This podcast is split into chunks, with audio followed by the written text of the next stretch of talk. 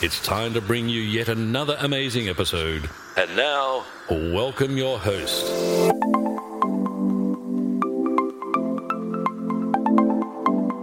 Hello, stranger. It's been over a month since we last spoke. I only hope you've missed me as much as I've missed you. Well, my time at Moorlands Radio is now but a memory. After just three weeks, I gave it up, and I was just getting into the swing of things.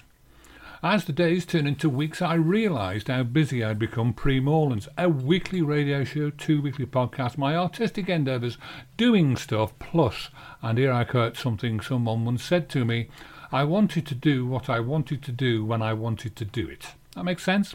Never mind uh, slightly out of context in the way that they said it, but you know what I mean, I'm sure. A three hour show doesn't sound long, does it? But look at it this way. There was preparation time. Shows don't just throw themselves together, you know. No, no, no, no, no. A couple of daily features can easily swallow up a couple of hours each day.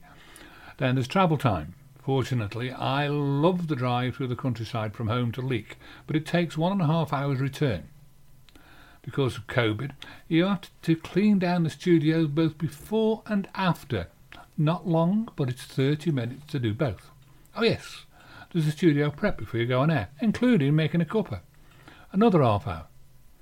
Add it all up, and it's around three hours each day. That's 35 hours a week, and that's being conservative. Having said that, I'm glad I did it just to prove I still can. And I'm glad I stopped doing it so that I can get on with doing the stuff that I want to do, especially since the lockdown restrictions are starting to ease a little and I can visit my daughters and granddaughter.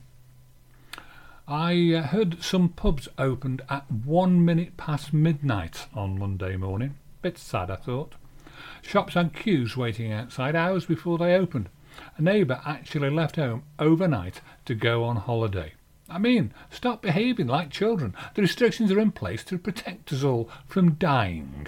Oh, I'm sorry, none of it's true.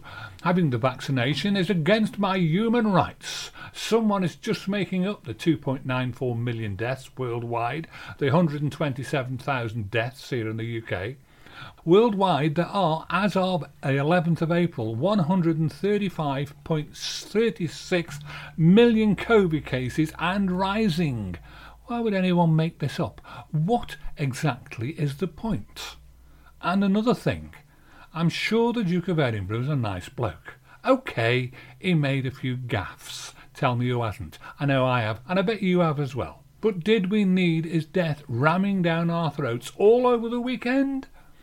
All this wailing and chest beating from people who'd never been within shouting distance of the bloke, going all teary eyed and saying, Oh, a really nice fellow he was. Well, he may well have been, but he was 99 years old and just spent four weeks in hospital. He was ill. 99 year olds tend to die sooner rather than later when they're ill. Perhaps it's a dress rehearsal for when her Madge dies. I'll leave you with that thought and go and drink my Ovaltine.